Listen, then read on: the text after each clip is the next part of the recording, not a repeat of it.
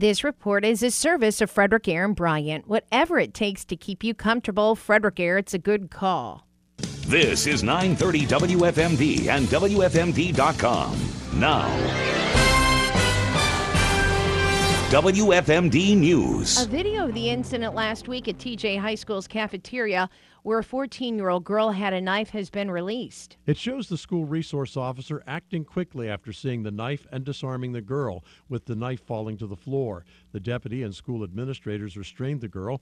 During an appearance Thursday on WFMD's Morning News Express, Frederick County Sheriff Chuck Jenkins said the agency's release of this video shows how the school resource officer took action with minimum use of force. The public needs to see this because we're always faulted in law enforcement mm-hmm. for not de escalating situations. If this wasn't a classic, better than textbook example of how to intervene and, and use a minimal amount of force to, to control a situation, there is none. The girl was taken into custody and charged as a juvenile with assault, resisting arrest, disturbing school operations, and having a dangerous weapon on school property. Kevin McManus, WFMD News. The United Way of Frederick County will be receiving $250,000 in American Rescue Plan Act funds to implement a ride sharing program. The announcement was made yesterday by County Executive Jan Gardner.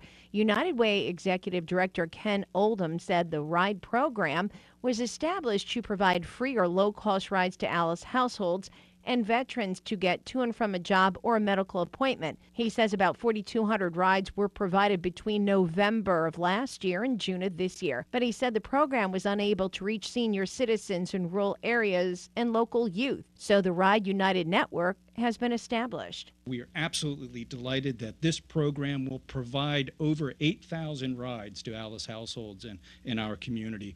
And it gives us a good jump start so that we can make this program um, um, last a very long time in Frederick County. Frederick County has received over $50 million in American Rescue Plan Act money. Early voting registration in the state of Maryland ends on October 18th. Those wishing to vote early should make sure all their voting information is up to date by the 18th as well. Barbara Wagner, the Frederick County Election Director, said those who missed the deadline for early registration are still able to cast a ballot. So you can pretty much register anytime, anywhere you want to. But online, we found is the most efficient. So people can get on the state board website and um, download a form to register. Early voting in Frederick County runs from October 27th through November 3rd. The general election is November the 8th. I'm Diana Gibson. I'm at Maryland's News Radio Center, 930 WFMD.